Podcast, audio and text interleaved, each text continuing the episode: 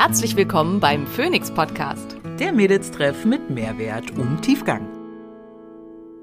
Ich bin Dr. Simone Koch und hier, um außerhalb meiner ärztlichen Tätigkeit möglichst vielen Menschen Wissen zu Gesundheit und Wohlbefinden nahezubringen. Ich bin Maria Schalow und ich übersetze das Nerdige für den Normalo und bin meines Zeichens CEO der unqualifizierten Kommentare.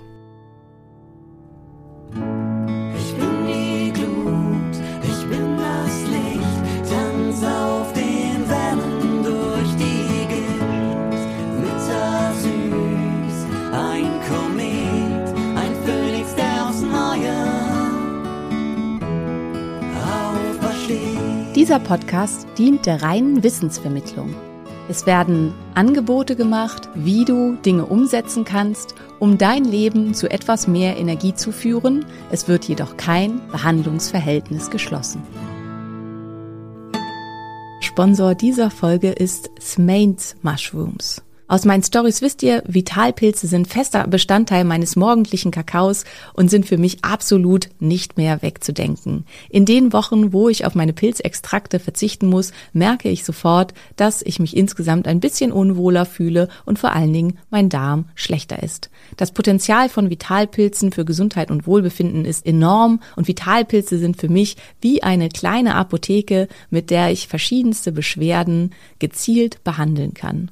Unter smains.de slash Simone kannst du mit meinem Code Simone5 nicht nur 5% sparen, sondern bekommst auch verschiedene exklusive versandkostenfreie Bundles, die es nur unter meinem Link gibt.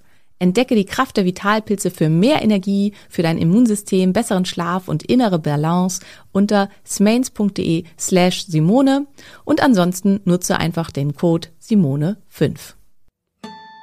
Gute Nahrungsergänzungsmittel sollten für mich verschiedene Kriterien erfüllen.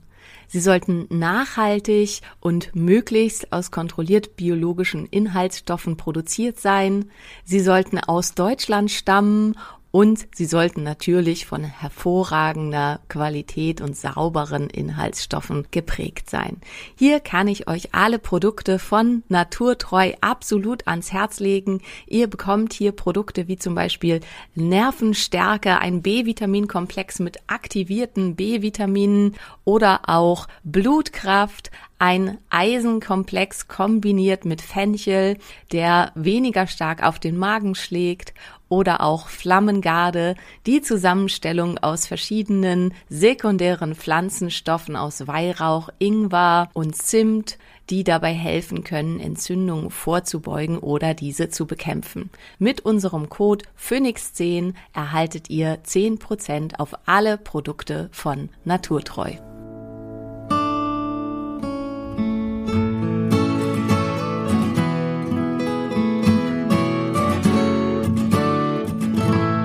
Hallo ihr Lieben, herzlich willkommen zu einer neuen Folge des Phoenix Podcasts. Wir freuen uns sehr, dass ihr wieder eingeschaltet habt und ja, mit uns heute dabei seid. Und wir haben uns heute ein Thema rausgepickt, oder eigentlich ich und Maria muss damit durch, ähm, was, glaube ich, so ziemlich das häufigste gefragte Thema äh, im Augenblick ist, was an mich herangetragen wird. Und das sind die GLP-1-Antagonisten, äh, Ana, äh, na, Toll, Simone, gleich schon verkackt. GLP-1-Agonisten. Ähm, das sind diese ja, Hollywood-Diät, äh, Abnehmen, Medikamente. Und ähm, da herrscht offensichtlich sehr, sehr viel Verwirrung und sehr viel Interesse einfach auch. Und aus meiner Sicht, äh, das ganze Thema ist einfach enorm emotionsbeladen, wie das irgendwie mit solchen Abnehmthemen und sowas immer ist. Ja, Simone, weil die Pille ist da. Da ist ja, ja ver vermeintlich. Ist ja eine Spritze, aber ja. ja. dennoch, ja, dieses, dieses, du musst nichts tun und es wird einfach abgenommen. Dein Körper wird einfach abnehmen. Und das ist natürlich was, was die Welt in Aufruhr bringt, weil einige bangen jetzt um ihren Job. Ja, ja, voll. So. Also ich finde auch gerade dieses Thema, also was du da ansprichst, also von da wird halt von auch einigen Seiten dann so krass gebasht, also von von ähm, so Abnehmcoaches und so und halt auch auf eine ganz undifferenzierte Art und Weise. Und ich habe gedacht, deswegen nehmen wir uns das Thema mal vor, wie immer, neutral, wissenschaftlich und ohne, also natürlich werde ich auch meine Meinung dazu äußern, aber hoffentlich sehr differenziert und so, dass ihr halt auch merkt, okay, ähm, ja, das basiert nicht darauf, auf dem, was ich persönlich denke, sondern aus dem, was ich so zusammengetragen habe. Ja, gut, aber Ja. das, das ist uns ja immer klar. Also hoffe ich, euch auch ein, äh, mir auf jeden Fall bei Simone. Und das ist natürlich auch wieder, wie es schon immer war.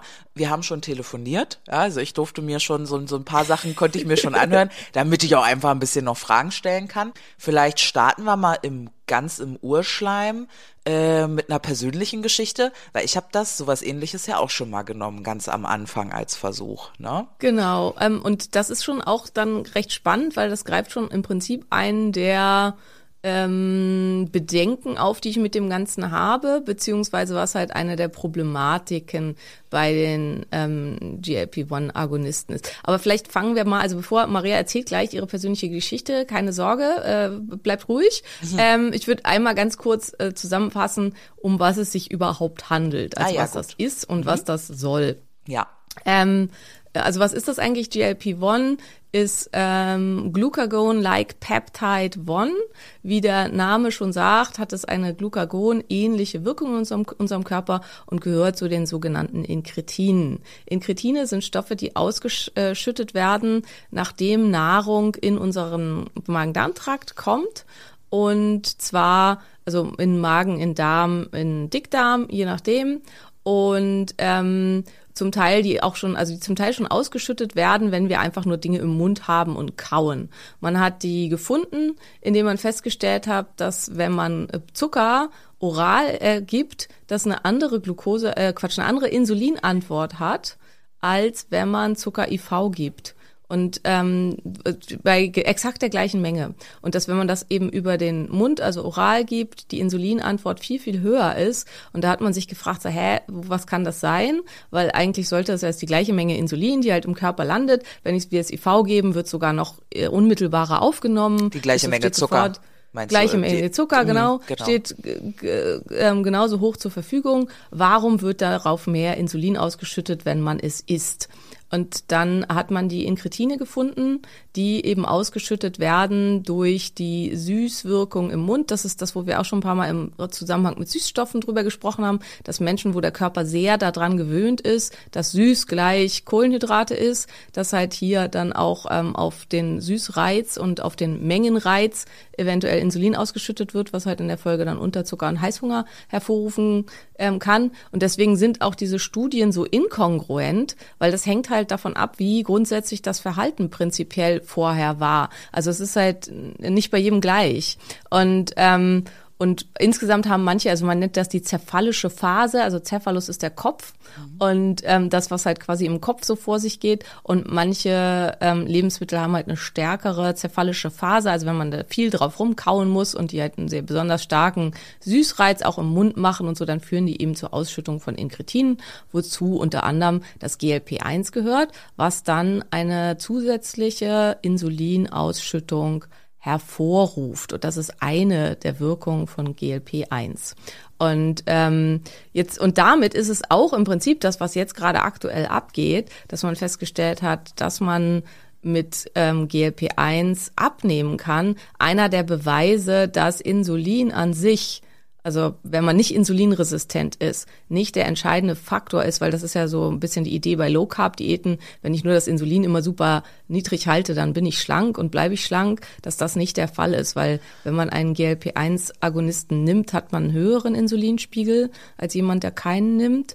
Ähm, deswegen wird es auch in der ähm, Diabetes Typ 2 ähm, Behandlung eingesetzt. Also daher kommen die Medikamente eigentlich. Das ist halt wie so oft so die Story ist. Wir hatten diese, ähm, wir hatten ein Medikament ähm, und das wurde für Diabetes entwickelt und das wurde dann den Diabetikern gespritzt, beziehungsweise die haben sich das gespritzt. Das hat auch super funktioniert, um den Blutzucker stabil zu halten, weil man einfach über einen anderen Weg. Ne? Man gibt mehr Insulin und dann bleibt der Blutzucker stabil. Ob das jetzt gut ist oder nicht, kann man an anderer Stelle diskutieren, aber das ist halt die Idee dabei. Was man aber dann festgestellt hat, so ähnlich wie bei Viagra, der was ja eigentlich ähm, was für die Augen sein sollte und man dann festgestellt hat, die Leute klauen sich das und äh, nehmen das irgendwie mit und so und dann gefragt, gefragt hat, warum. Und dann haben halt die Männer berichtet, na ja, also es klappt dann halt mit dem Sex besser.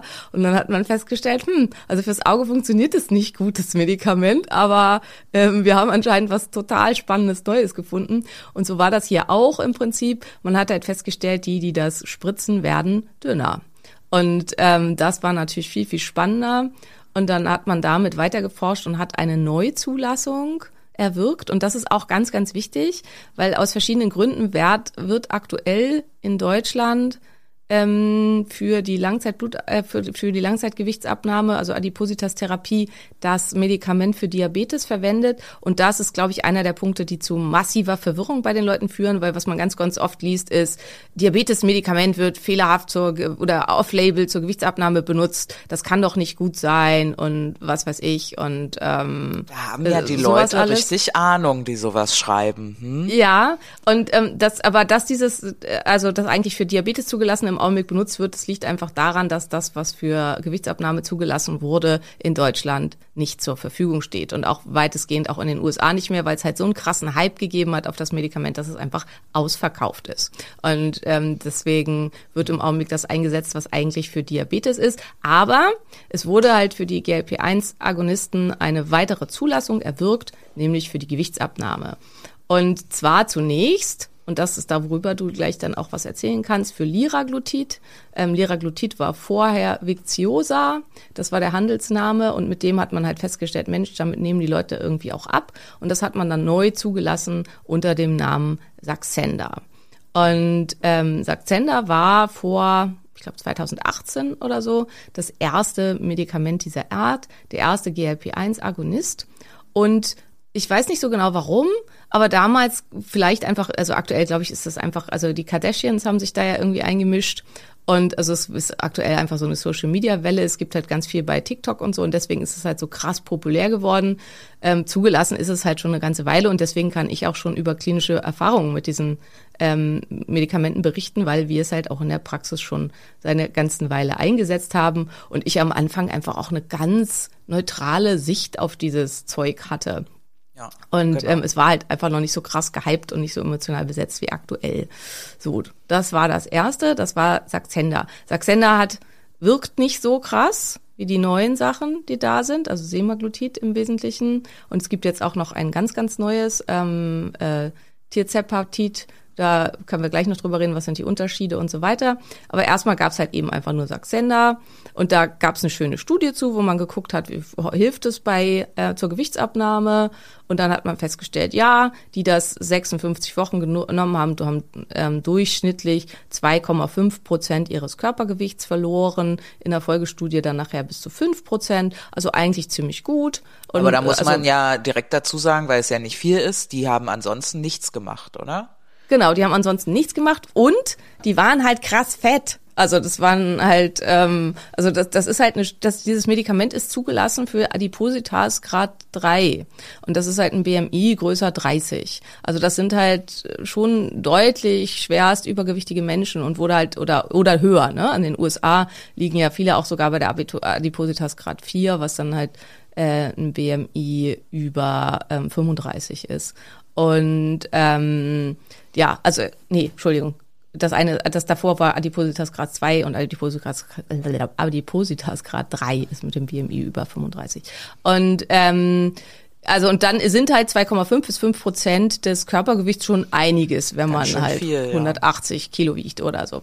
Aber ähm, also das äh, war halt so das Erste. Und damals fand ich halt auch so ein bisschen für mich, also ich habe das dann halt bei einigen Leuten, wo ich das Gefühl habe, irgendwie ist sonst Hopfen und Malz verloren, eingesetzt.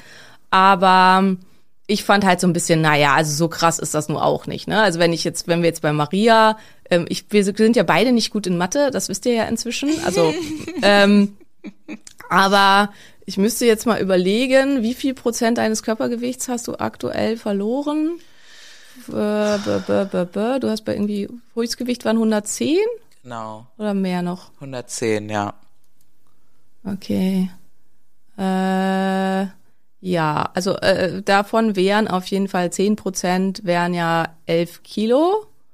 Also Ähm, 30 Prozent sind's nicht, ja. Und, äh, und Aber aber, es sind aber so- äh, also auf jeden Fall hast du halt Zwischendrin hatte ich schon mal 30 Prozent verloren. Genau, Ja. also bis zu 30 Prozent deines Körpergewichts verloren. Und das ist ja das, was ich gerne von meinen Patienten möchte. Ne? Ich möchte halt nicht, dass die so ein bisschen was abnehmen, sondern ich möchte, dass sie schlank werden. Und ähm, deswegen habe ich halt gedacht, so, naja, also können wir mal einsetzen, als bei Leuten, wo ich irgendwie gedacht habe, so, also entweder bei Menschen so, deswegen habe ich es halt mit Maria auch besprochen, die halt grundsätzlich offen sind und die die Kriterien erfüllt haben, dass die Krankenkasse das bezahlt. Da habe ich halt ähm, gesagt, okay, können wir mal versuchen. Und bei Leuten, wo ich das Gefühl habe, okay, hier kommen wir einfach mit normalen Methoden, also die schaffen es nicht, sich an irgendwas zu halten, ähm, vielleicht können wir das dann da mal einsetzen. Da haben wir das versucht. Und ich fand ehrlich die, gesagt die Ergebnisse mit Saxenda nicht so beeindruckend.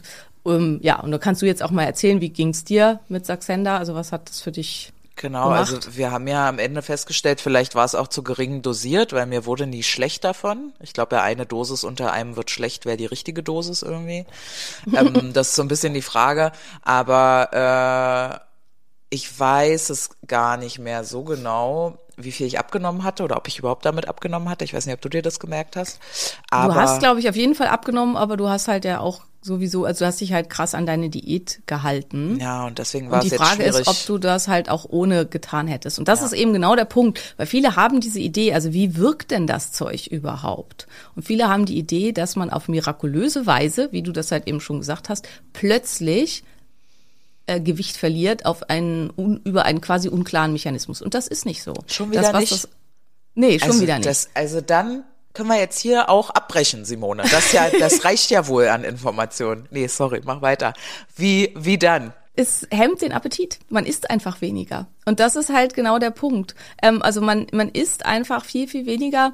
Und also wenn man das halt hochdosiert auf, also Saxenda darf man bis auf bis zu drei Milligramm am Tag hochdosieren, dann ist es bei, halt bei vielen, dass es wirklich zu einer extremen Appetithemmung führt, bei vielen dann auch zu einem dauerhaften Übelkeitszustand, also zu einer dauerhaften leichten Übelkeit. Und dadurch wird halt einfach nicht gegessen und man ist halt super schnell satt. Was, was GLP auch macht, ist eine Hemmung der Magen-Darm-Motilität. Das heißt, der, es entsteht eine physiologische Gastroparese. Ich, ich weiß, ihr müsst, mögt diese Wörter nicht, also ich erkläre es auch sofort. Das heißt, ähm, es entsteht, dass der Magen sich nicht entleeren kann, dass der Magen quasi in seiner Bewegung gelähmt ist. Also Gastro ist der Magen, Parese ist eine Lähmung. Ähm, physiologisch heißt, der ist nicht wirklich gelähmt, sondern ähm, das entsteht durch dieses Hormon und beziehungsweise Peptid. Und ähm, das ist das, was halt hier vor sich geht. Der Magen ist super schnell zu, also ist einfach voll. Ähm, der, das bleibt viel länger im Darm, was auch mit einer der Gründe ist für eine weitere Nebenwirkung, nämlich Verstopfung.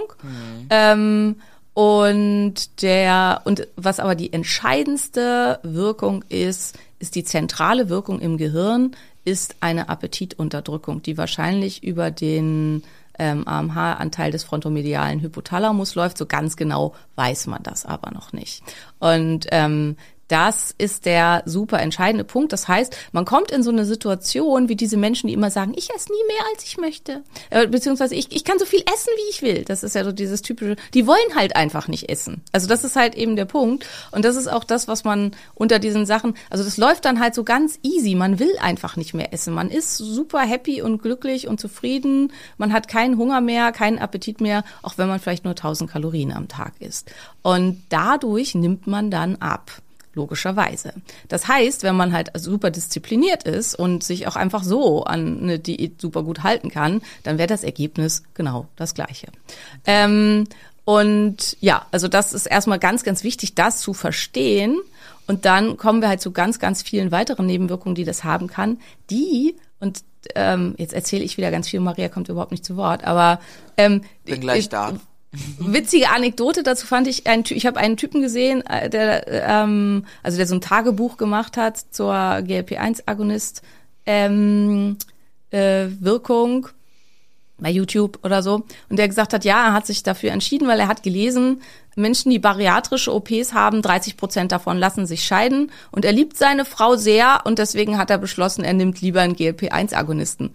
Und das fand ich so super witzig, weil warum lassen sich 30 Prozent der Menschen nach bariatrischer OP scheiden? Weil sie halt dann super schlank werden und dann merken, hm, ähm, jetzt kriege ich vielleicht auch jemand anders und eigentlich mag ich meinen Partner gar nicht besonders. Also die lassen sich ja nicht scheiden, weil sie jetzt plötzlich, weil die bariatrische OP als Nebenwirkung hat, dass man seinen Partner plötzlich nicht mehr mag. Das ist Ähm, Magen-Bypass und Schlauchmagen ja, und genau, ja, genau, das sind bariatrische OPs. Und das fand ich halt so witzig, weil hier halt auch ver, ver, äh, ähm, die, die Methode verwechselt wird mit dem Ergebnis. Und das ist halt äh, ganz viel bei den GLP-1-Agonisten. Es ist halt eine krass unterkalorische Diät, die dadurch entsteht. Das, Das, heißt, ist ja aber bei einem Magen-Bypass genauso.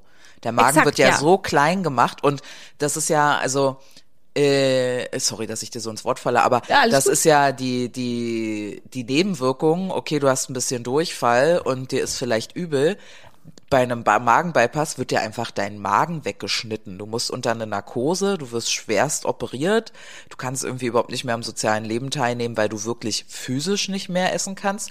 Und diese, Ja. diese Medikamente hört man ja irgendwann wieder auf, ne, denke ich. Absolut, ja, aber worauf ich eigentlich hinaus wollte, ist, dass die häufigsten, also dass viele der Nebenwirkungen, die beschrieben werden äh, durch GLP-1-Agonisten, entstehen durch die krass unterkalorische Diät und durch eine vielleicht zu unterkalorische Diät und die damit einhergehenden Mängel. Also was Ja. du ja auch durch hast, ähm, weil das ist halt ja logisch, ne? wenn ich nur 1000 Kalorien am Tag esse und nicht krass darauf achte, was ich esse und dass ich eben ausreichend Aminosäuren kriege, ausreichend Omega-3-Fettsäuren kriege, ausreichend B-Vitamine kriege, dann gehen mir natürlich die Haare aus, ich werde super schwach, ich bin nur noch erschöpft, ich leide unter Fatigue, ähm, ich habe einen Libido-Verlust, ich, was, was tritt noch alles auf? Ich kann meine sportliche Leistung nicht mehr bringen. Dadurch, dass ich meine sportliche Leistung nicht mehr bringen kann, verliere ich an Muskelmasse. Wenn ich sowieso keinen Sport mache, verliere ich massiv an Muskelmasse, weil mein Körper halt einfach nicht versorgt ist. Und das sind alles die zusätzlichen Nebenwirkungen von GLP-1-Agonisten, die halt die ganzen Gesundheitscoaches und so, so bemängeln und sagen, deswegen ist das so böse und deswegen soll man das nicht nehmen. Ähm, das entsteht wahrscheinlich, und das ist halt, das wissen wir halt noch nicht so genau, aber wahrscheinlich eben dadurch, dass, ähm, Ja, dass es einfach eine krass also dass es quasi eine Crash-Diät ist, ne? Dass man innerhalb kürzester Zeit, also wenn man auf 1000 Kalorien am Tag geht oder so, dann nimmt man natürlich super schnell ab, aber ähm, hat eben auch alle Nebenwirkungen von einer Crash-Diät. Und das ist halt da aus mein, also nicht nur aus meiner Sicht, das ist halt eben da der wichtige Punkt. Und deswegen traten diese Nebenwirkungen in den Studien zum Teil nicht auf. Ähm, und deswegen war auch, also in der ersten Studie mit Saxenda, wo es halt nicht so einen drastischen, krassen Gewichtsverlust gab, hat tatsächlich ähm, die Placebo-Gruppe einen größeren ähm, Muskelmasseverlust gehabt als die Nicht-Placebo-Gruppe. Beide hatten Muskelmasseverlust. Und ähm, unter den neuen, ähm, jetzt haben wir immer nur, also jetzt habe ich erstmal nur über Liraglutid gesprochen, jetzt neu gibt's halt Sem Semaglutid. Semaglutid ist zugelassen als ähm, Diabetesmedikament unter dem Namen Ozempic und zugelassen als Medikament gegen Übergewicht unter dem Namen Wegovy.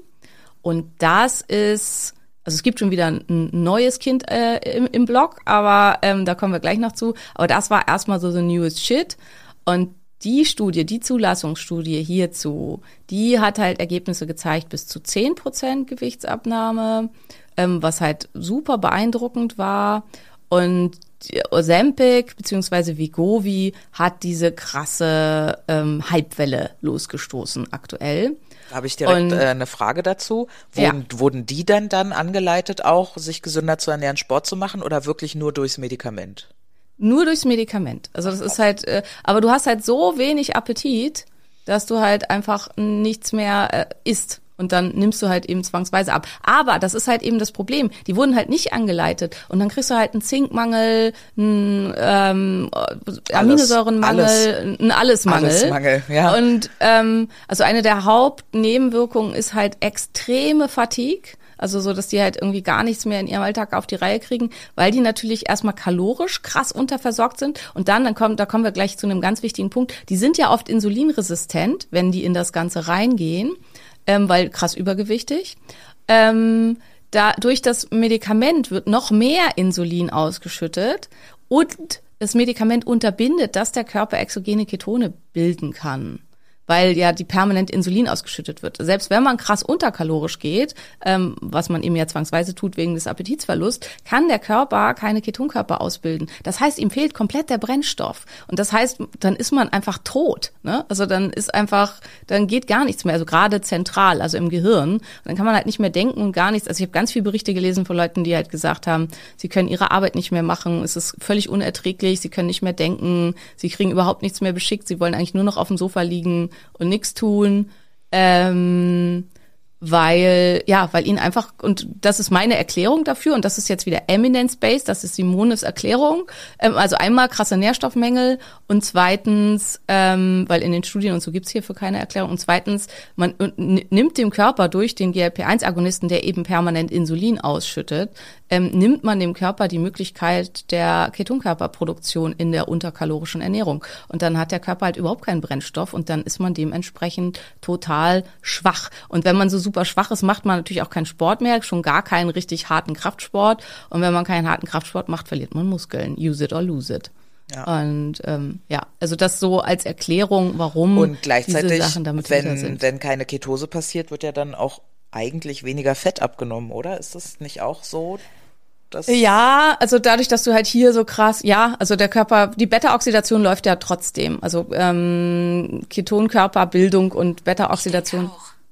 Warum, Siri? Ähm, mhm. zwar, äh, ich, ich denke auch, na gut. Ähm, jetzt hat sie mich rausgebracht. Ketonkörperproduktion Beta und äh, Beta-Oxidation sind zwei von der, voneinander unabhängige Prozesse, die normalerweise aber im, im Körper miteinander einherlaufen. Ah, okay. Also du kannst halt auch Fett verbrennen ohne daraus dann in der Folge Ketonkörper zu bilden. In der Beta-Oxidation wird Acetyl-CoA gebildet, was dann in den Mitochondrien eingeschleust wird zur ähm, Energieproduktion. Und der Überschuss an Acetyl-CoA wird quasi sozusagen als Speicher in Ketonkörper umgewandelt, die dann später verstoffwechselt werden können.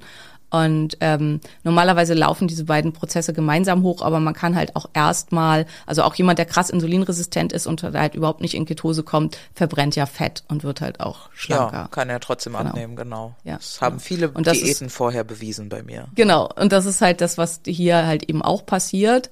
Ähm, ja, und aber gleichzeitig sehe ich hier halt auch ein Problem. Ähm, ich sorge halt dafür, dass die ganze Zeit weiter Insulin ausgeschüttet wird. Und deswegen ist es halt so, dass die Insulinresistenz nur ganz, ganz wenig abgebaut wird. Ähm, äh, also dass ich, und oft ist es halt so, die sind schon hinterher insulinsensitiver.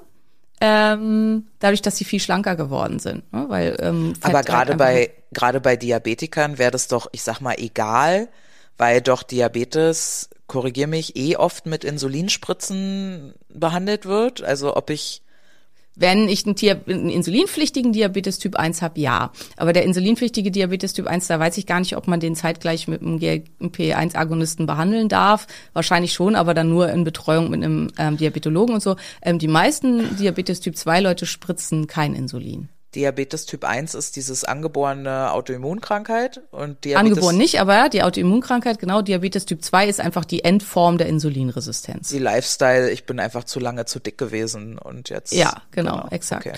Und, ähm, und bei denen ist es halt eben so, beziehungsweise halt auch bei den stark Insulinresistenten, die noch nicht im Diabetes sind, dass ich durch den GLP-1-Agonisten dafür sorge, dass die ganze Zeit weiterhin mehr Insulin ausgeschüttet wird und dass der ähm, der Abbau der Insulinresistenz erschwert wird und tendenziell ähm, wenn ich das Medikament wieder absetze, was ich ja irgendwann mal möchte, ich hoffentlich viel, viel leichter bin und dadurch weniger insulinresistent, was natürlich super wäre.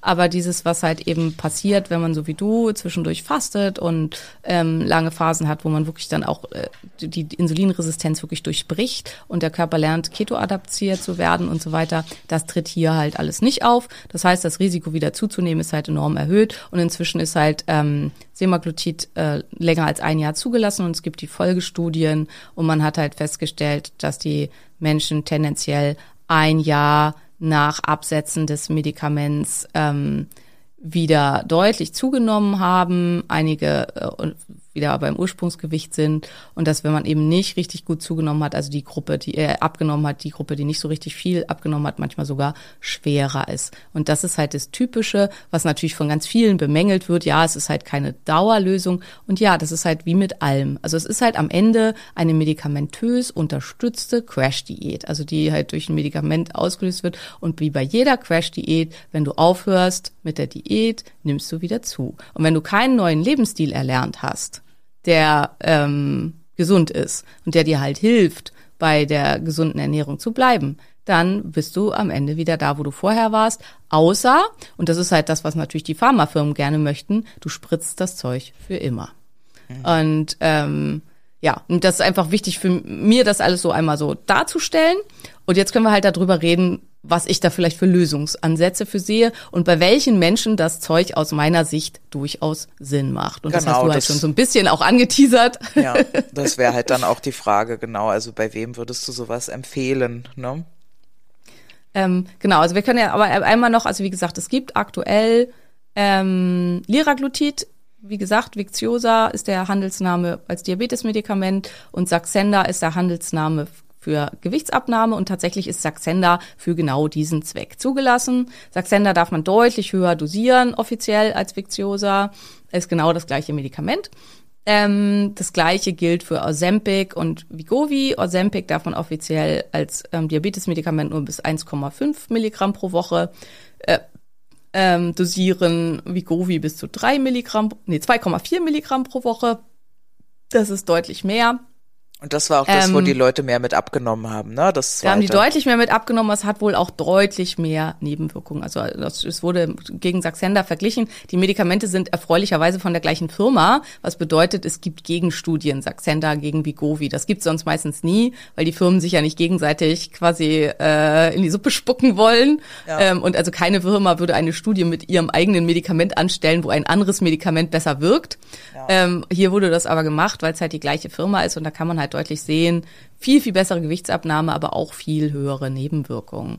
Und ähm, also viele ähm, Ärzte sagen halt auch, ja, die Wirkung, die, äh, also quasi diese Übelkeit ist Teil der Wirkung, weil wenn einem ständig schlecht ist, isst man halt nicht. Und deswegen ähm, ja, gehört das quasi halt so ein bisschen mit dazu. Ähm, damit weniger, aber das ist halt auch so ein Punkt, also was halt ganz viel in den Studien musste aufdosiert werden. Also da musste jede Woche die Dosis erhöht werden. Wer das nicht tolerieren konnte, flog aus der Studie raus. Dementsprechend waren die Nebenwirkungen halt massiv, weil auch eine ähm, ja, Fitnesscoach, äh, Abnehmcoach, Insulinresistenzcoachin hatte da ein Reel zugemacht und dann haben halt einige Studienteilnehmer darunter geschrieben, ja, es ging ihnen super schlecht in der Studie und es war ganz furchtbar und es war unerträglich. Wenn man das als Arzt ähm, seriös und ethisch begleitet und jemand hat massiv Nebenwirkungen, dann erhöht man den natürlich nicht nach einer Woche, sondern dann erhöht man den dann, wenn die Nebenwirkungen weg sind und wenn die Wirkung des Medikaments nachlässt, weil es ist ja auch, das Zeug ist ja super teuer. Insofern macht es halt total Sinn, wenn jemand mit 0,5 Milligramm völlig fein ist und damit super abnimmt. Warum soll ich den auf ein Milligramm steigern? Das macht ja überhaupt keinen Sinn. Für die und Studie war Studien, das aber wichtig. Genau, für die Studie war das wichtig. Für die Studie musste halt, damit man Vergleichbarkeit haben, halt einmal pro Woche gesteigert werden und dementsprechend waren eben auch, also was, worauf ich hinaus will, ist, man muss nicht diese krassen Nebenwirkungen haben. Das hängt halt davon ab, wie gut das betreut wird und ähm, wie gut da geguckt wird. Und man kann gegen viele der Nebenwirkungen halt auch was machen. Also wenn man zum Beispiel unter Verstopfung leidet, kann man halt gucken, dass man einfach abends sehr viel Magnesium gibt, dass man Flohsamenschalen über den Tag verteilt, entsprechend viel dazu trinkt. Ähm, man kann halt gegen, also dass kein Haarausfall und diese Fatigue und so nicht auftritt, muss man halt von Anfang an auch wirklich einen Ernährungsplan erstellen, dass man sagt, okay, du gehst nicht auf 1000 Kalorien, auch wenn du keinen Hunger hast, sondern du musst 1400 Kalorien jetzt, das ist jetzt immer für ganz schlanke Frauen, ne, was ich hier immer äh, ganz kleine Frauen, was ich immer ja an Daten nenne, das sind immer meine Daten sozusagen äh, für jemanden, der so groß ist wie ich. Also wer natürlich so groß ist und so muskulös wie Maria, der, bei dem wir jetzt dann eher irgendwie 1,6 und 1,8 oder so. Ähm, und wenn man Mann ist, ist es noch viel mehr. Aber dass man eben einen Plan vorgibt und das wurde aus meiner Sicht halt bisher völlig versäumt und ist auch was, was niemand propagandiert, dass man eben das kombinieren sollte. Also für mich wäre der Einsatz, jetzt nachdem ich so viel darüber weiß, ich hab's, muss es ganz ehrlich mich da auch an die eigene Nase fassen. Ne? Ich habe es am Anfang auch einfach eingesetzt bei jemandem, wo ich gesagt habe, okay, der kriegt nichts auf die Reihe, der kriegt jetzt von mir hier dieses Medikament und ich hoffe, der nimmt auf mirakulöse Weise von alleine ab, weil das auch so propagandiert wurde und ich mich halt noch nicht ausreichend damit auseinandergesetzt habe. Ähm, wenn ich es jetzt einsetze, setze ich es ein als, das ist jemand, der es einfach nicht hinkriegt. Also der es wirklich, und das ist halt für mich auch eine der Kriterien, für wen das Sinn macht, der es nicht schafft, sich egal was an was zu halten. Also die, die halt eben immer, die sich vielleicht fünf Tage die Woche dann dran halten an ihren Ernährungsplan und dann knallen sie sich halt am Wochenende alles, was sie irgendwie in der Woche eingespart haben, wieder rein, weil sie einfach das nicht schaffen oder die es grundsätzlich nicht schaffen, sich an irgendwelche Pläne zu halten oder unterkalorisch zu essen. Ähm, für solche Menschen äh, kann es halt super hilfreich sein, weil es den Appetit eben so stark hemmt, dass sie sich an so einen vorgegebenen Plan super gut halten können, ohne dass es für sie schwer ist, dass es sie einschränkt. Und das ist ja am Ende das, was sich halt eben immer alle wünschen. Und dass sie, aber mein Ziel wäre eben, dass sie trotzdem einen gesunden Lebensstil erlernen, dass sie auch einfach erlernen, was sie essen können und müssen um gesund und schlank zu bleiben. Und ich würde am Ende dann auch ganz langsam wieder ausschleichen und bei einer ganz niedrigen Dosis bleiben. Man kann diese Pens halt frei einstellen. Man muss nicht die Mindestdosis, mit der man eigentlich anfängt, spritzen. Man kann auch weniger spritzen. Und dass man halt sagt, okay, man lässt denjenigen erstmal auf einer ganz kleinen Dosis, mit der er noch gut essen kann und lässt den üben, was ist dein Erhaltungs äh, was sind deine Erhaltungskalorien, mit denen du so bleibst, wie du bleiben möchtest. Und ähm, ohne dass es aber so ein Pain ist, sich dran zu halten, ohne dass dieser ja, Heißhunger wieder kommt und so weiter. Und wenn man halt das Gefühl hat, jemand ist in seinem Verhalten super stabil, weil da hört euch gerne nochmal unsere Folgen zu Willensstärke und Verhalten und so an. Das sind halt auch Mechanismen, die im Gehirn eingeschliffen werden. Und wenn man das Gefühl hat, das hat sich jetzt hier super eingeschliffen, dieses gesunde Verhalten, dann würde ich versuchen abzusetzen und zu gucken, geht es auch ohne?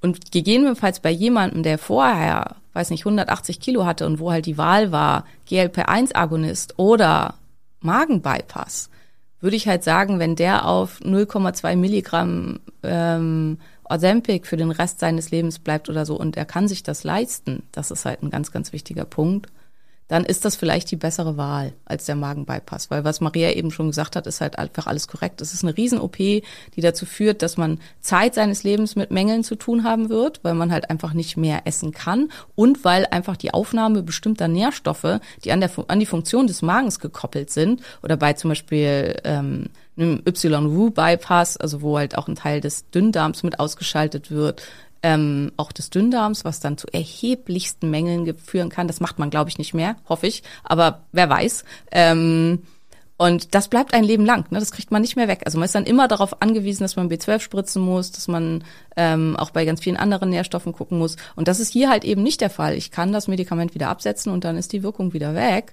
und dann kann ich halt auch wieder normal essen. Wichtig wäre zu dem, was du gesagt hast, nämlich mehr gesellschaftsfähig zu sein, wenn die GLP-1-Agonisten voll aufdosiert werden, also wie Govi drei Milligramm und man versucht dann mehr zu essen, dann ist das wie ein Magenbypass, dann muss man kotzen.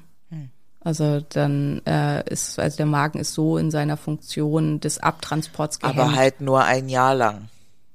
Ja, nur ein Jahr lang, definitiv. Und man kann ja auch, also und das halt, man hat das ja in der Hand, wenn man einen Arzt hat, der das gut mit einem bespricht, wenn man halt weiß, ich bin heute Abend zum Dinner eingeladen und heute möchte ich wirklich oder diese Woche habe ich irgendwie krasses Dinner am Ende der Woche, also bei Vigovi muss man ja immer mit einer Woche rechnen, beziehungsweise bei Ozempic, ähm, dann kann man halt auch sagen, diese Woche spritzen wir einfach mal weniger. Oder was weiß ich, das Dinner ist am Samstag und ich spritze halt immer freitags, dann spritze ich halt diese Woche erst Sonntag und dann ist es quasi schon langsam am Ausfaden und dann kann ich halt da vielleicht mal mehr essen und so. Und wenn man ähm, Liraglutid spritzt, also Saxenda oder ähm, äh, Viciosa, was wie gesagt aber schlechter wirkt, dann könnte man halt auch tatsächlich tagesabhängig die Dosis verändern. Also ganz viel hängt davon ab, ob sich derjenige, der das betreut, auch auskennt mit diesen Stoffen und die dann halt wirklich entsprechend begleitet. Und wie gesagt, es ist halt was, also es ist halt eben kein Wundermittel, dafür, das dafür sorgt, dass man schlank wird und für immer schlank bleibt. Das ist es nicht. Aber es kann aus meiner Sicht halt absolut eine totale, also für jemanden, der immer unter diesem krassen Hunger leidet, unter diesem, also im, dieser krasse Appetit, dieser krasse Hunger, der halt auch durch Insulinresistenzen und so ausgelöst wird, durch diese ähm, Geschichten im Gehirn, die halt einen dazu antreiben und so. Und wenn das weg ist, wenn das verschwindet und man dann wirklich in der Lage ist, sich an die äh, Ernährungsumstellung. Diät heißt übrigens nichts anderes als eine Ernährungsumstellung und eine Änderung des Lebensstils, aber viele mögen den Begriff Diät ja nicht. Also griechisch bedingt heißt es einfach Lebensweise, aber egal. Ähm, also dass man sich an diese Ernährungsumstellung, die man vorgegeben gekriegt hat oder sich selber vorgenommen hat, auch halten kann. Und das ist halt für viele eine unfassbare Erleichterung. Und ich finde es halt, wenn Susi Sorglos, die schon immer super schlank war und ihren Sixpack in die Kamera hält und halt ähm, Betreuung von Menschen macht, wenn die halt sagt, sie findet das scheiße und das ist das Letzte und wie kann man Medikamente nehmen, um abzunehmen, man muss sich ja nur mal zusammenreißen, wenn sie das halt, Halt Tina die Schnauze, erzählt. Susi. Ja, wirklich. Ja, also wenn sie das Tina erzählt, die halt ihr ganzes Leben lang äh, seit Kindheit, also so wie das auch bei dir war, ähm, dick war und die halt eine massive Insulinresistenz hat und die es einfach nicht schafft, dann finde ich das unethisch und finde das halt auch ganz, ganz schwierig, weil es lässt sich überhaupt nicht vergleichen. Und ist das halt, ist das, was die Kardashians gemacht haben, von Größe 4, von Größe 36 auf 34 runterzugehen mit Hilfe eines Medikaments, muss das sein? Sicher nicht. Schadet es irgendwem? Wahrscheinlich auch nicht. Also weil die, das Geld haben die easy, die haben es hoffentlich selbst bezahlt.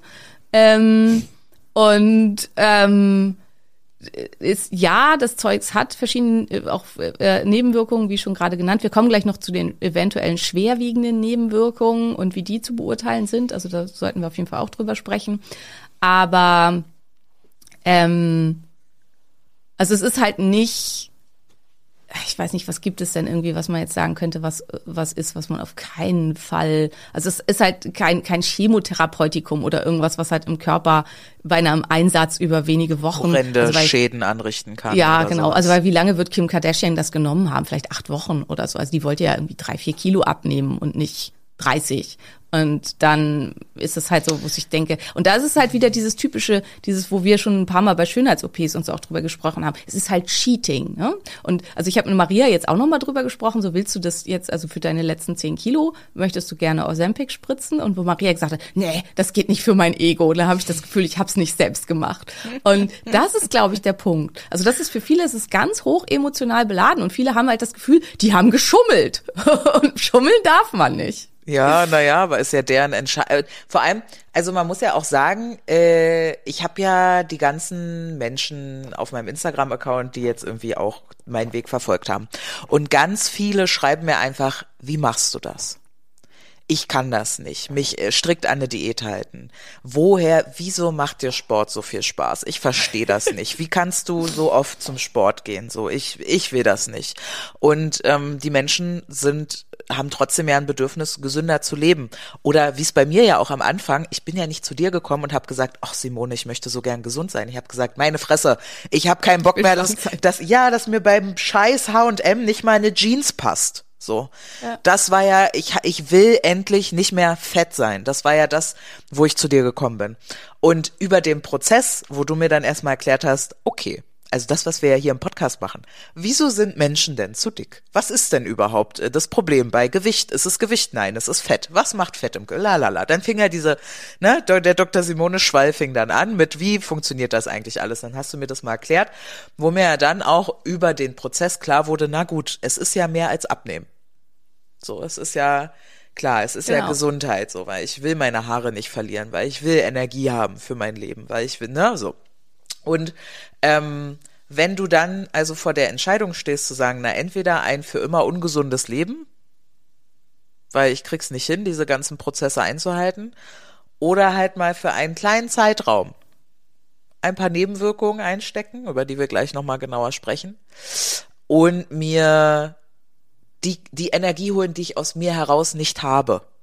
Ich habe ja. Ja. wirklich einige Menschen, auch in meinem Umfeld, die halt sagen, ich könnte das nicht, ich habe dafür keinen, ich, Ja. nein. Also den, den Punkt Disziplin cheaten. Also das ist halt das, aus, was aus meiner Sicht die GLP-1-Agonisten und ähm, bei dem neuen GLP-1 und GIP-Agonisten machen. Also dass man halt den Punkt Disziplin aus Du kaufst Rechnung dir nimmt. Disziplin ein, genau. Ja, du genau. brauchst keine Disziplin in dem Sinne, weil dein Körper halt mitspielt und sagt, ich habe Ja. auch gar keinen Und alles andere, also das, was du halt auch alles noch gemacht hast, mit Sport anfangen, sich irgendeine Sportart suchen, die mir Spaß macht. Optimalerweise Krafttraining, weil ansonsten, also die Crash-Diäten und wie gesagt, nochmal darauf zurück, das Zeug sorgt dafür, dass man quasi eine Crash-Diät macht, ähm, führen halt zu einem Muskelmasseverlust und die Wahrscheinlichkeit, dass man eben hinterher skinny fat ist und dann halt auch wieder ein total erhöhtes Risiko für einen Jojo-Effekt hat, weil man ja weniger Muskeln hat als vorher und dadurch einen äh, erniedrigeren Weniger Grundumsatz Umsatz, hat, ja. genau, ähm, ist halt total hoch. Und das ist so wie bei jeder anderen Crash-Diät auch. Ne? Also die Mechanismen sind alles genau die gleichen. Aber und auch ein. Magenbypass ist ja eine Crash-Diät. Ja, ja aber der bleibt ja. Also Ja, der ja, ja, ja. bleibt ja. Also deswegen nimmst du damit halt nicht wieder zu. Also das ist halt der große Unterschied. Ja, aber du hast trotzdem viel weniger Umsatz, Muskelverlust, alles Gesundheitsverlust. richtig. Alles richtig. Von gesunder Seite ist es exakt gleich. Aber worum es den Leuten ganz viel ja geht, ist diese erneute Gewichtszunahme. Und die wird halt eben, wenn man seinen Lebensstil nicht verändert, wird die kommen. Und das ist halt eben das, was du halt alles gemacht hast, mit Eisbaden anfangen und Bewegung und halt auch mental an sich arbeiten. Diese ganzen ähm, die Mechanismen, die damit hinterstehen. Warum esse ich eigentlich? Was äh, macht mich am Essen so glücklich? Diese mentalen Sachen mit ähm, Umbauen, auch bewusst umbauen und so. Das muss natürlich alles passieren, weil sonst ist man halt super schnell wieder da, wo man vorher war. Und das ist halt auch ganz, ganz wichtig. Die Medikamente verlieren ihre Wirkung über die Zeit. Also das ist halt eben im Einsatz, also man geht halt langsam immer höher. Ab Woche 16, wenn man halt jede Woche steigert, ist man bei der Volldosis und dann wird es üblicherweise in den Studien wurde es dann 56 Wochen gegeben und man kann halt sehen, so ab Woche 50 in etwa plateaut die Gewichtsabnahme. Und das ist halt wahrscheinlich damit halt einhergehend, dass es halt nach und nach seine Wirkung verliert. Und Bei ähm, Leuten, die aber auch keinen Sport und ja, ja, Ernährungsumstellung absolut. gemacht genau, haben. ne? genau. Wer Die halt einfach nur das Zeug spritzen und wo halt nur durch die Appetitverminderung ähm, zu einem geringeren Nahrungsaufnahme führt. In dem Moment, in dem du dich in einen, an einen Plan hältst, nimmst du das ab, was der Plan hergibt. Und, ähm, und das ist halt eben auch, also wenn du halt das Medikament nutzt, um dich total zu crashen und zu sagen, ich mache jetzt eine 800 Kilokalorien Diät la, äh, äh, wie heißen die, Stoffwechseldiäten, ähm, dann wirst du natürlich noch viel, viel schneller und krasser abnehmen. Ist das gesund? Nein. Bitte lass die Finger von sowas. Ähm, andersrum, wenn du halt eben, also beziehungsweise wenn du halt einen Plan nimmst mit 1,5 oder 1,6 oder 1,8, wie auch immer, angepasst auf dein Körpergewicht und so, dann wirst du kontinuierlich jede Woche das gleiche abnehmen, wenn du dich wirklich an diesen Plan hältst. Und die, das Medikament hilft dir lediglich, dich an den Plan zu halten. Und das ist eben das, was hier ganz, ganz wichtig ist. Und man muss aber eben diese ganzen Sachen dann lernen über die Zeit. Was hat wie viel Kalorien? Was vertrage ich wirklich gut? Vielleicht auch rausfinden, was sind meine Unverträglichkeiten, indem man sich wirklich mal an sowas halten kann, ne? wie in unserem Abnehmprogramm. Ich glaube Und für mich halt- wäre auch in Zukunft, also Entschuldigung, ich will es nur ganz kurz gut. noch Ja, ja. beenden, ähm, dass ich einfach auch Menschen gerne, also ich werde tatsächlich, aus Sempec habe ich halt bis jetzt noch nicht eingesetzt. Ähm, wir haben nur mit Saxenda gearbeitet. Ähm, äh, Ozempic und Vigovi auch einsetzen werde bei diesen schwer adipösen Menschen im Zusammenhang mit eben der ganz engmaschigen Betreuung. Und ich glaube ganz fest daran, dass man damit dann wirklich langfristig was reißen kann, was ohne nicht gehen würde. Und ich glaube, dass diese Medikamente für diese Menschen durchaus ein krasser Segen sein können.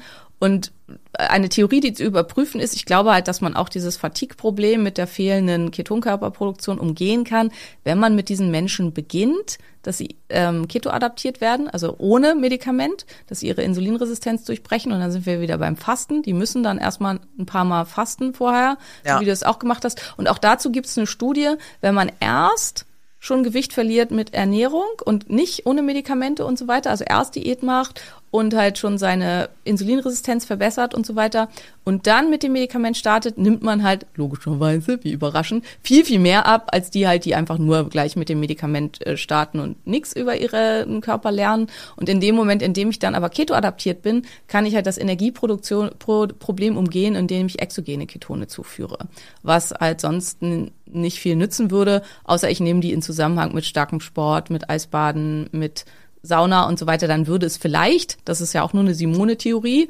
aber die wir zumindest äh, n gleich zwei, wir beide für uns bestätigen konnten, ähm, dann ähm, würde es halt vielleicht auch was nützen. Aber viel besser ist natürlich, man geht schon keto-adaptiert in das Ganze rein und dann kann ich halt Ketonkörper nehmen, um mir Energie zur Verfügung zu stellen in dem Moment, wo ich sie dringend brauche für mein Gehirn, wenn ich krass ähm, äh, kognitiv arbeiten muss oder eben auch für meinen Körper vom Krafttraining. Die Praxis Dr. Koch sucht also dich, äh, wenn du Lust hast, deine Insulinresistenz zu bekämpfen und im zweiten Schritt dann auch die Disziplin auszusetzen über ich habe vergessen, wie das Medikament heißt. So kann man kann man kann man so sagen. Ich sehe das in Simones Augen, die glitzern so. Simone hat Bock auf eine eigene klinische Studie äh, und herauszufinden, ob das so funktioniert, wie sie sich das denkt. Ja? Das wäre doch spannend. Genau, und, aber was ich halt eben wichtig finde, ist wirklich diese Unterscheidung zwischen, also was auch gerade bei den Fitness-Accounts und so, nicht jeder will krass Muskeln aufbauen, nicht jedem geht's nur um Muskelaufbau, nicht jedem geht's nur um ähm, äh, um die Abnahme von ich bin schon schlank zu ich bin super schlank und man sieht meine Bauchmuskeln, sondern es gibt halt einfach die Menschen, die wiegen 200 Kilo oder 220 Kilo oder 180 Kilo. Und für die, für diese Menschen wurden diese Medikamente zugelassen als Gewichtsabnahmemedikamente und für die können das aus meiner Sicht ein absoluter Segen sein und mich nervt das gerade, dass das so ähm, ja, emotional behaftet alles zusammen in einen Topf geschmissen wird, weil das sind halt ja ganz, ganz unterschiedliche Geschichten. Herangehensweisen, ja, ja, aber Ja. es ist dann eben auch diese Bewertung. Und ich, äh, was, was, wo ich dir gerade ins Wort gefallen bin, was ich sagen wollte, ist, ich kann das, ähm, diese Nummer mit dem Sport machen, sich um sich kümmern und gut zu sich sein und so. Oh, ich krieg gerade einen Kaffee gereicht. Ist da Kollagen drin? Ja, ein Kollagenkaffee. Bester Mann, liebe dich. Ähm, dass es so ein bisschen ist wie, ähm, also ich weiß nicht, ob nur ich so bin, ja, ist jetzt auch wieder nur eine N gleich 1 Studie, aber äh, mein erstes Auto war ein Ford Fiesta und diese kleine Maus war ringsherum verschrammt und verbeult, weil weil ich habe mittlerweile wirklich sehr gute Auto sind wir schon mal Auto gefahren zusammen? Also du bei mir? Natürlich, ich bin ja oft mit dir. ja und ich fahre gut finde ich ne? Ich parke gut Ja, und ich fahre gut so. Aber das war noch nicht immer so ich musste das mit sehr viel Gebampere lernen und bin durch riesige Toreinfahrten gefahren, habe mir trotzdem eine Schramme zugezogen und so. Also es war Beim wirklich Ford Fiesta muss man sich echt schon anstrengen. Ja, ja, das war echt ein Skill. Meine Mutter hat sich immer, also äh, ja, also es war wirklich auch ein Thema bei uns zu Hause. Egal.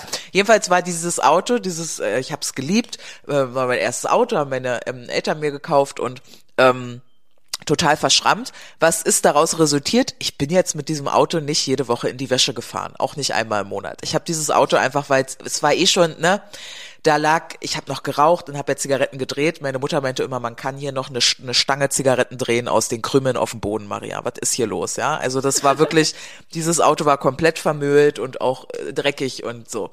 Und dann habe ich ein neues Auto bekommen und dieses neue Auto wurde am Anfang ganz doll gepflegt. Da war mir ganz wichtig, dass da regelmäßig der Lack geschützt wird und so. Aber dann ist es, wie es in Berlin ist. Irgendwer ballert dir die Tür rein und so, da sind jetzt auch schon Beulen und so drin. Egal. Was ich sagen möchte ist, so ging es mir auch mit meinem Körper. Als ich mich noch nicht so sehr mochte, weil ich gar nicht äh, ne, durch die Insulinresistenz energielos war, durch äh, massive Nährstoffmängel aufgrund der Entzündungen im Körper energieloser war, noch mal mehr energielos war und irgendwie ja schon fast depressiv und man ist nicht so man selbst. Also ich vor zwei Jahren war nicht die gleiche Person wie ich heute, so vom vom Gefühl einfach mental und Körpergefühl her. Und ich glaube, These, wenn die Menschen erstmal in der Version von sich sitzen, also in dem Körper von sich sitzen, den sie ja so gerne hätten und der ihnen auch ein besseres Gefühl gibt, dass sie den auch eher bereit sind zu pflegen. Mit Sport, mit irgendwie, auf einmal wird's vielleicht spannender und interessanter. Was sind denn Nährstoffe? Wo kriege ich die her? Ah, meine Haare, keine Ahnung. Ich glaube, dass das auch ein Weg dahin sein kann, die Energie und die Kraft aufzubringen, ähm, oder die Disziplin, wie das ja dann an vieler Stelle genannt wird, und ähm, sich nicht nur um Gewicht Sorgen zu machen, sondern dann eben wirklich ganzheitlich um Gesundheit und Wohlbefinden. Ja, das wäre Ja, so meine absolut. Theorie zu dem Ganzen, das neue Automodell. Ja, finde ich auch wichtig und gut und das glaube ich auch. Ja, also deswegen, und dass man da auch einfach genau guckt und dass man auch dran bleibt, ne? Und aber es fällt ja auch mit zur Pflege des Autos, Ja. dass man halt guckt, wie wie sind denn meine Werte? Was fehlt mir und so weiter, dass man eben halt nicht in so eine Mangelsituation kommt. und Das so ist weiter, halt auch so krass. Genau Wie teuer ist ein TÜV, Simone? Ich hatte TÜV letztes Jahr, da ist festgestellt worden, die Reifen sind abgefahren. Weiß ich nicht, 1000 Euro oder sowas Ja, hat das. so, das ist äh, teuer. Äh, relativ viel gekostet. Teuer. Jetzt, jetzt schreit mein Auto gerade Inspektion. Ich weiß nicht, was das ist. Ich glaube äh, Ölwechsel und sowas. Auch nicht ja, billig. Kostet 350 Euro. Irgendwie so, Dreh. genau, ja. Aber äh, und das machen ja wie viele Deutsche? Also wie, unser Haushalt hat zwei Autos. Ihr habt auch auf jeden Fall ein Auto und viele haben Autos. So, das ist total normal. So ein Und man Blut, macht eine Inspektion und man macht eine Jahr, das Inspektion. Absolut. Ja. Einmal im Jahr ein Blutbild zu machen, machen die Leute nicht. Das ist irgendwie Nee, nicht und angekommen. schreien halt alle immer, wie teuer das ist. Ja, Also- ja, okay, ist ja. auch nicht billig, aber Junge, 350 Euro für einen Ölwechsel ist jetzt auch nicht unbedingt teuer. Da kannst Nee, du Vitamin D und Omega-3 äh, auch mal messen lassen. So. Also, Aber kommen wir noch einmal zu den problematischen Sachen. Ja. Ich merke schon, wir, da kann man sogar zwei Folgen drüber machen über das Ganze. Aber ähm, also äh, ähm, GLP-1-Agonisten greifen auch eins ins Orexin-System. Wer übrigens über diese ganzen Hormone und sowas lesen will, also so über, über GLP-1 als auch über Orexin und so weiter, kann auch schlank und voller Energie lesen. Da war ich meiner Zeit voraus, da kommt das schon alles drin vor. Ja. Allerdings nicht die Medikamente dafür. Ähm, und das Orexin-System, das kann halt dafür sorgen, also dass man einfach so ein bisschen aufgeregter ist und kann ähm, ja, also eine Hypoglykämie und also ähm, also es erniedrigt ja den Zucker, also wahrscheinlich ist es über den Mechanismus, aber GLP-1 ähm, stimuliert auf jeden Fall Orexin und das kann zu einer Verschlechterung der HRV führen, zu einer Erhöhung der Herzfrequenz und zu schlechterem Schlaf. Ähm, und das muss man einfach wissen, ist das gesund? Ziemlich sicher nicht. Ähm, ist das, aber es ist halt ja nicht für immer, also ist es lebensverlängernd, das irgendwie für immer zu spritzen, sicher auch nicht, aber ist es lebensverlängernd, 180 Kilo zu wiegen? Ganz, ganz sicher nicht. Ja. Ähm, ist es aber, wenn jetzt halt eben, was weiß ich, äh, hier, keine Ahnung, irgendwer möchte halt gerne unbedingt Größe 32 tra- tragen, so Size Zero, und meint deswegen für den Rest seines Lebens Ozempic spritzen zu müssen, würde ich sagen, definitiv keine gute Idee. Weil, also wir wissen halt noch nicht, welche Langzeitnebenwirkungen das hat, aber schlechtere HRV, höherer Ruhepuls, was so, äh, also das ist jetzt einfach aus klinischer Erfahrung, ne? das ist was, was ich bei meinen Patienten beobachtet habe. Ähm, dafür gibt's keine Studien, aber das scheint irgendwie so zu sein. Ähm, das ähm, ja, das scheint hier halt mit eine Rolle zu spielen und das ist halt meistens ja kein gutes Zeichen. Also insofern würde ich jetzt sagen, ist für den Körper schon irgendwie Stress. Kann aber auch sein, dass das halt auch der Crash-Diät-Defekt mit ist, äh, äh, Defekt, Effekt mit ist. Also weil wenn man eben wird halt krass nicht unterschieden, ja. Also, ja, genau. Ja. Also weil ich kenne das von mir, ich habe ja schon auch in meiner Jugend und so einiges an Crash-Diäten gemacht, dann schlafe ich halt auch total beschissen. Und ähm, also weil sind ja die gleichen Mechanismen, ne? es wird dann auch Grelin ausgeschüttet, man hat auch tendenziell vielleicht mal mit ähm, einem Absinken des Zuckers zu tun und so und das aktiviert ja auch das Orexin-System. Und wir wissen halt nicht, ob das der GLP-Agonist direkt ist oder ob es halt einfach dadurch kommt, dass man so wenig isst. So, ähm, das ist so eine von den Nebenwirkungen, wo man sagen würde, hm, die neben äh, Du- Durchfall, Übelkeit, Magenschmerzen und so weiter problematisch ist. Weitere Nebenwirkung, die nervig sein kann, ist, dass die Nase ständig läuft. Ähm, also so nasopharyngeale Beschwerden, dass man ein ständiges Naselaufen hat und irgendwie so ein Schleimgefühl im Hals. Das ist halt erst bei den recht hohen Dosen der Fall. Aber das, äh, ähm, also das hat mir noch keiner berichtet, dass ihn das krass gestört hat, aber das ist eine bekannte Nebenwirkung und ich kann mir einfach vorstellen, dass das nervt. Ähm, ist aber jetzt halt nicht krass schlimm. So, und dann jetzt kommen wir noch zu den möglicherweise vorhandenen, beziehungsweise also eine massive Nebenwirkung, die halt problematisch ist, ist die Pankreatitis, also die Entzündung der Bauchspeicheldrüse durch das Medikament. Ähm, hier ist vor allen Dingen wahrscheinlich zu nennen, was du jetzt auch gerade leider für dich äh, erfahren hast. Starke Gewichtsabnahmen können zur Bildung von Gallensteinen führen. Und Gallensteine können, wenn die sich lösen, den Ausführungsgang äh, des Pankreas verstopfen und das kann dann zu einer Pankreatitis führen. Das ist die schwerwiegende Problematik, die auftreten kann bei Gallensteinen. Und das ist dann halt was, was wirklich ganz, ganz schlimm, unfassbar schmerzhaft und ähm, gefährlich ist. Ähm, ist eine super seltene Nebenwirkung unter ähm, Ozempic bzw. Vigovi, ist aber aufgetreten, muss man wissen. Aber auch hier würde ich sagen, regelmäßige Kontrollen und es tritt halt tendenziell auf, wenn man was super Fettes dann isst, was man halt eh eigentlich nicht tun soll darunter. Ähm, aber ist eine Wir Nebenwirkung, die man nicht totschweigen darf. Das ist die schwerwiegende Nebenwirkung, die es gibt. Ähm, da, und dann gibt, gab, gibt es eine sogenannte Blackbox, auf die hingewiesen wird. Das ist immer ganz wichtig zu unterscheiden. In der Medizin gibt es die, die rote Hand, äh, den rote Handbrief. Der rote Handbrief sagt, dies ist eine Nebenwirkung, die definitiv so ist und bekannt ist. Bitte Vorsicht hier. Und dann gibt's die Blackbox. Die Blackbox ist, könnte eventuell vielleicht, bitte passen Sie hier auf. Und die Blackbox bei diesen Medikamenten ist ähm, ein sehr seltenes Schilddrüsenkarzinom, das meduläre Schilddrüsenkarzinom und ähm, Pankreaskarzinome, weil man im Mausversuch ähm, da den Verdacht hatte, dass das vielleicht das auslösen kann. Tatsächlich ähm, war die Rate an diesen seltenen Karzinomen, die aufgetreten ist in den Zulassungsstudien in der Placebo-Gruppe und in der normalen Gruppe komplett gleich. Und eigentlich ist man sich absolut einig, dass dieses Medikament diese Nebenwirkung nicht macht. Aber trotzdem sind halt alle Ärzte, die damit arbeiten, dazu angehalten, darauf zu achten. Und jemand, der halt eine krasse Geschichte in der Familie hat mit Karzinomen in diesem Bereich, also entweder Schilddrüse oder Bauchspeicheldrüse, da wird davon abgeraten, dies zu geben. Prophylaktisch, das ist ganz, ganz wichtig. Also es ist ähm, ziemlich sicher, dass die, dass die nicht ein erhöhtes Auftreten dieser Karzinome machen, diese Medikamente, weil man passt sicherheitshalber auf.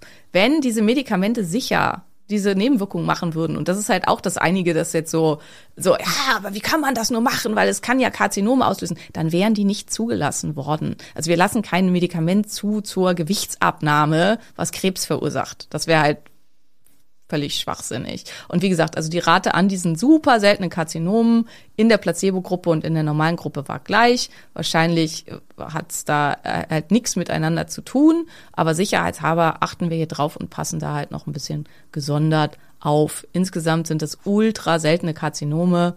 Insofern ja, eher zu vernachlässigen. Und da muss man halt jetzt auch wieder ins Verhältnis stehen. Wie wahrscheinlich ist es jemand, der bei jemandem, der 180 Kilo wiegt, dass er sehr viel früher versterben wird als jemand, der Normalgewicht hat oder auch nur ein bisschen Übergewicht? Extrem hoch. Ähm, als eine der Longevity Negativfaktoren überhaupt. Wie wahrscheinlich ist es halt, also keine Ahnung, Risiko ist irgendwie 60, 70, 80 Prozent äh, erhöht. Wie wahrscheinlich ist das, dass er ein meduläres Schilddrüsenkarzinom erleidet oder ein Pankreaskarzinom? Super, super, super gering. Dann muss man das ins Verhältnis stellen und dann ist halt die Indikation, dieses Medikament zu geben, absolut da. Und da ist halt auch wieder, wer halt einfach nur von Größe 36 auf Größe 32 will, sollte sich das halt genau überlegen, ob es das wert ist. Also dieses zwar super, super geringe Risiko, aber nichtsdestotrotz ist das eben die Frage. Und es ist natürlich auch, also was wir noch auch klären müssen, sind die Kosten. Übernommen werden die Kosten für diese Medikamente nur von Privatkassen und hier auch nur, wenn der BMI über 30 liegt. Ach, gar, nicht, Ähm, gar nicht von der gesetzlichen. Nee, von der gesetzlichen nicht. Und zumindest meines Wissens nach aktuell. Äh, ähm, aber kann auch sein, dass ich mich da irre. Ich habe mich da seit zwei Jahren nicht mehr mit befasst mit der ähm, Bezahlbarkeit durch die, weil ich ja, ich habe ja keine Kassenzulassung, deswegen ist das für mich halt immer nicht relevant. Ähm, was wollte ich jetzt noch sagen? Genau, und ähm, Ozempic muss ich nachgucken, Saxenda kosten 6 Pence, äh, 340 Euro oder so, so in dem Dreh. Ähm, je nachdem, wie viel man halt davon nimmt und braucht, ko kommt man halt zehn Tage bis zu drei Wochen mit einem Pen aus. Ähm, Ozempic ist teurer, aber ich weiß gerade nicht, wie teuer. Ich, äh, das ist toll, Simon, das hättest du mal vorher nachgucken können. Naja, also auf jeden Fall, ähm, ein Pen kostet 80 Euro mit 0,5 Milligramm Injektionslösung in dem Fertigpen. Und wenn man halt den teureren nimmt, äh, den höher dosierten nimmt, ist halt entsprechend teurer. Aber also in Deutschland sind die Kosten bezahlbar. Und das ist halt auch eins der großen Argumente in den USA, ist halt, dass es ähm, gesellschaftlich nicht tragbar ist, vor allen Dingen, wenn die Kassen das bezahlen, weil das Zeug in den USA unfassbar teuer ist. Also die jährlichen Behandlungskosten für Ozempic beziehungsweise für Vigovi im Jahr sind in den USA bei 32.000 Dollar. Das ist äh, in Deutschland ist es ein Zehntel davon. Äh, Ein Zehntel? Ist das richtig? Ja. Wie Ja, auch ja, immer. ungefähr. Also äh, ungefähr. Ähm, das ist immer noch viel Geld. Das muss man erstmal haben, wenn man es selber bezahlen muss. Also weil wenn man eben dauerhaft auf so einer Minidosis bleiben will oder so, muss man es ja selber bezahlen. Aber ähm, ja, also das äh, ist halt da, würde ich sagen, ähm, einer der Punkte, aber bei uns halt durchaus eher machbar als in den USA. Trotzdem viel Geld, aber auch ein Magenbypass muss man halt oft selber bezahlen und ähm, ist dann auch viel Geld. Ja. Ja. Hast, fallen dir noch Fragen ein zu dem ganzen Thema? Ach so, jetzt haben wir noch gar nicht gesprochen. Also New Kids in, on the Block ist äh, Tirzapeptid. Das ist eine Mischung aus einem ähm, GLP-1-Agonisten und einem GIP-Agonisten. GIP steht für gastroinhibitorisches Peptid und ähm, ist auch eins von den Inkretinen. Also hier werden zwei Inkretine miteinander kombiniert, wirkt noch deutlich stärker als Vigovi bzw. Ozempic ähm, ist zugelassen unter dem Namen ähm, Monjaro. Monjaro wird im Augenblick nur in den USA vertrieben, weil halt die Nachfrage riesengroß ist, wann und wie das in Europa, also zugelassen ist es, aber man kriegt es einfach nirgendwo. Also weder in Kanada noch in Europa, also nur die Amis kriegen das. Und ähm, ja, also das ist noch mal wirksamer, hat, aber auch noch mal mehr Nebenwirkungen und mal gucken. Gibt's Kontraindikationen? Also wer sollte das auf gar keinen Fall zu sich nehmen? Ähm, Kontraindikationen würde ich sagen, ist halt eben bekannte Schilddrüsenkarzinome in der Familie und ähm, die das, äh, also es gibt eine Erkrankung von diversen, also eine, wo man eine Neigung hat zu tumorösen ähm, Geschehen in endokrinologischen Organen und dann sollte man das auch auf keinen Fall geben. Ähm, ich weiß nicht, wie das bei Tür Diabetes Typ 1 Leuten ist, also ob das da geht oder nicht geht oder wie, also weil die haben ja kein Insulin, wahrscheinlich geht's auch, aber da habe ich mich noch nicht mit befasst, das weiß ich nicht. Aber das sind eigentlich so die Hauptnebenwirkungen, genau. Ja. Äh, Kontraindikationen meine ich. Ja, und ansonsten, also für mein Empfinden, wenn ich, ich meine, ich, mich hast du ja auch gefragt, ob wir das bei mir nochmal machen wollen. Ich hätte jetzt nicht unbedingt mehr äh, Fragen. Ich habe mich ganz am Anfang kurz gefragt, aber das hast du gut aufgegriffen, wie man denn noch mehr Insulin dabei helfen soll, Insulin zu bekämpfen, gar nicht. Also am besten vorher erstmal ketogene Adaption und dann Insulingabe. Okay, verstehe. Am besten sowieso in einem Behandlungsplan und nicht selbst kaufen. So. Genau. Und eigentlich halt eben, also jetzt werdet ihr euch natürlich fragen, ah, Simone hat Maria gefragt und Maria ist ja nur noch so ein bisschen übergewichtig und eigentlich hat sich, widerspricht sich damit selbst. Ja, tut sie. Maria ist halt ihre beste Freundin und ich würde ihr halt gerne helfen, die letzten zehn Kilo auch noch runterzukriegen. Wir Und besprechen unter- sowas einfach nur und theoretisch. ich bin halt auch der Meinung, unter, er, unter Kenntnis sämtlicher Nebenwirkungen und so weiter ist halt auch der Einsatz zu rechtfertigen. Man muss halt einfach genau aufgeklärt sein und genau wissen, was man tut. Ja, und, klar. ähm, das ist ja, äh, sonst würden ja Kosmetikerinnen ihren Freundinnen auch nicht Botox in die Stirn jagen. Das ist auch einfach ein Nervengift. Was ist das? Also, ja gut, keine Ahnung. Das verstehe ich Ja, nicht. wobei, äh, also insgesamt, ja, aber auch das wird ja super äh, kritisch betrachtet. Also es ist halt eben, also alles, was, also äh, Julian riecht sich zum Beispiel auch immer über Extensions auf. Und dann habe ich gesagt, er soll das mal für sich hinterfragen. Und dann haben wir halt festgestellt, weil bei mir ist es auch so, ne, bei mir ist es erstmal immer so ein Reflex, dass es halt einfach von unseren Müttern kommt, wenn man irgendwie, also so, weiß nicht, Germany's Next Topmodel geguckt hat oder irgendwas, dann war halt immer dieses, ja, das ist ja auch nicht echt, so als wäre halt nicht echt verwerflich und böse. Und wo ich halt immer denke, warum ist es okay, sich halt bunten Lippenstift auf die Lippen zu machen oder halt so, aber in dem Moment, in dem halt irgendwas dauerhaft an dir klebt oder man halt nicht sofort erkennen kann, dass das nicht dein eigenes ist, dann ist das irgendwie ethisch verwerflich. Also das ist halt ja diese Implikation, die dahinter steht. Und Ja. das ist, glaube ich, oft was, was wir dem, aus dem Elternhaus mitbekommen haben. Und das darf man sich dann halt für sich mal hinterfragen. Warum empfinde ich das halt so, dass es halt krasses Schummeln ist, wenn ich ein Medikament nutze um noch die letzten zehn Kilo. Und man muss ja echt auch sagen, Maria hat halt so hart gekämpft und hat so krass viel erreicht. Dann finde ich, ist es halt auch quasi verdient, wenn man sich vielleicht für die letzten zehn Kilo noch mal ein bisschen Hilfe holen würde, was sie ja nicht will, was sie ja, Ja. abgelehnt hat. Ja. Aber ähm, Aber das ist halt tatsächlich was eher auf, aufgrund der Nebenwirkungen auch. Ich will ja, kein, Ja. Ich, ich bin ja zu dir gegangen mit, ich wollte ja auch kein Metformin. Ich, ich will keine Medikamente nehmen. Das ist ja das, weil ich einfach äh, ja das nicht möchte für meinen Körper. Ähm, das ist so der der Hauptpunkt. Und gerade wenn du erzählst, äh, weil mein erster Gedanke war ja auch, äh, das ist ähm, da muss man nichts mehr machen, aber ist es ja nicht. Ich müsste ja alles genauso weitermachen und das Zeug nehmen. Ähm, und dann ist es für mich halt so, ich schaff's ja auch ohne. So. Und dann Ja, ja, war das absolut. halt eher so die Indikation für Und finde ich auch total gut, aber also, dass man da halt auch sehen muss, woher kommst du und so, weißt du? Also das ist Ja. das, worauf ich hinaus wollte, dass du halt durchaus ja aus dieser Situation kommst mit dem BMI da drüber. Und wie gesagt, auch dazu gibt's halt diese Studie, dass es halt Sinn macht, erst abzunehmen mit allen anderen Maßnahmen und wenn es dann halt nicht mehr weitergeht, eventuell dann doch noch auch ein Medikament reinzunehmen, um da hinzukommen, wo man hin möchte, dass man damit halt noch den besseren Erfolg hat. Und wieder ganz, ganz wichtig, ist halt was anderes, als wenn man ähm, einfach nur äh, was runterschweren will, wobei ich echt, ich warte nur darauf, ich bin sicher, dass das in die Bodybuilding-Szene schwappen wird. Safe. Und dass die das äh, mitnutzen werden, weil ähm, ich bin halt gespannt, ob das dann auf die Dopingliste kommt für irgendwelche Wettbewerbe und so, weil es ist auch, ist halt auch dafür garantiert, also einfach ein krasser Hack, um halt diese, sich wirklich so runterzuschwedden. Ja, ich kann es halt nicht so ganz nachvollziehen, weil da müssen sich Menschen, also ich bin ja der Beweis, einer, einer, ein Beweis von bestimmt vielen, die sich genesen haben ohne Medikation. Und dann müsste man ja alle Menschen haten, die Medikamente nehmen und nicht ihr gesamtes Leben umstellen, ihre Arbeitsweise, Eisbaden gehen, Nährstoffe, ba, ba, ba, ba, Tausende von Euro da investieren. Macht ja auch keiner, sagt ja auch keiner, ach, du nimmst äh, Bluthochdruckmedikamente, ja, du faules Stück.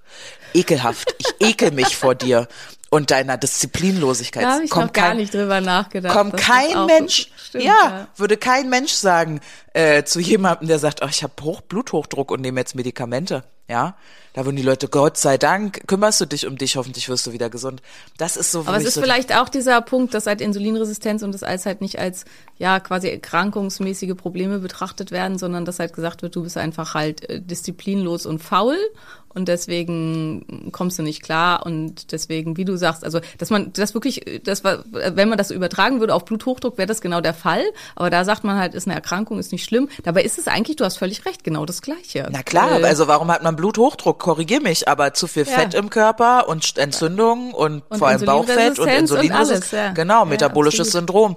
Also das ist ja Junge, da könnte ich mich, da gehe ich hier, da habe ich, da ist der Bizeps direkt an, da, da rege ich mich auf über so Leute.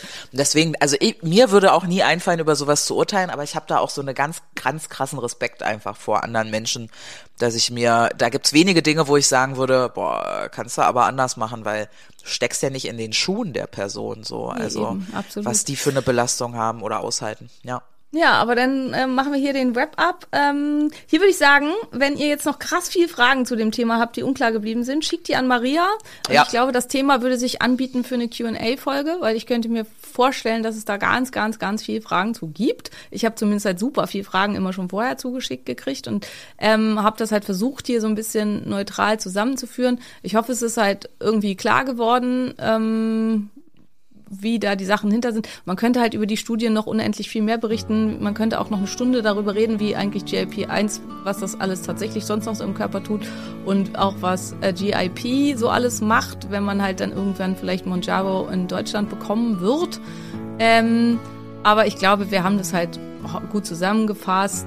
Oh, Ähm, für wen das geeignet ist, für wen das Sinn macht, für wen das eher Ja. keinen Sinn macht, was sind die Nebenwirkungen und ähm, was sind die verschiedenen Medikamente, weil da herrscht da halt auch viel Verwirrung hinsichtlich der verschiedenen Wirkstoffe und halt der entsprechenden Nebenwirkungen dazu und warum man natürlich, wenn man das Medikament wieder absetzt und nichts anderes getan hat, als dieses Medikament zu spritzen, wieder zunehmen wird. Ja. So insofern, ja.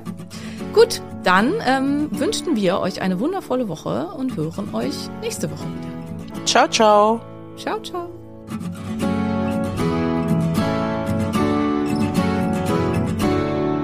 Das war der Phoenix Podcast. Vielen Dank, dass du zugehört hast und ich hoffe, du bist auch nächste Woche wieder mit dabei.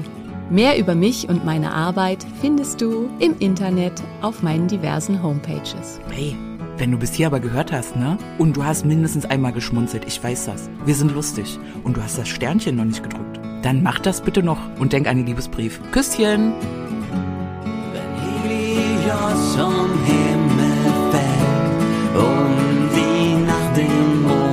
verschlingt, wenn all die Sterne niedergehen und der Horizont zerspringt, wenn die Gezeiten schwinden und das Meer zu Salz erstarrt, wenn der letzte Tag naht. Ein Funke, eine Glut, das Feuer, ein Inferno, Lichterloh, im Dunkeln lächst das Ungeheuer. Der Tod, das Nichts, das Nirgendwo, erhebe dich, erring den Sieg. Geglaubt und aus der Asche spreiz deine Schwingen und flieg. Du bist die Glut, du bist das Licht, tanz auf den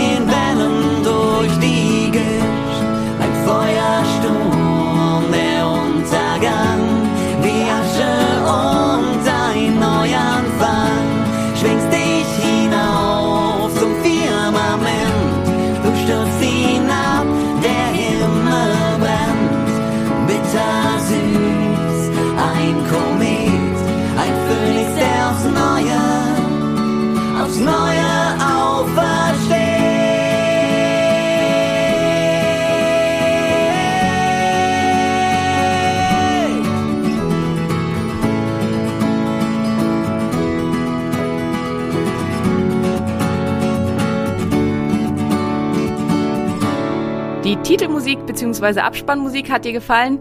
Dies sind Beauty and the Bard. Guck doch mal auf ihrer Homepage vorbei.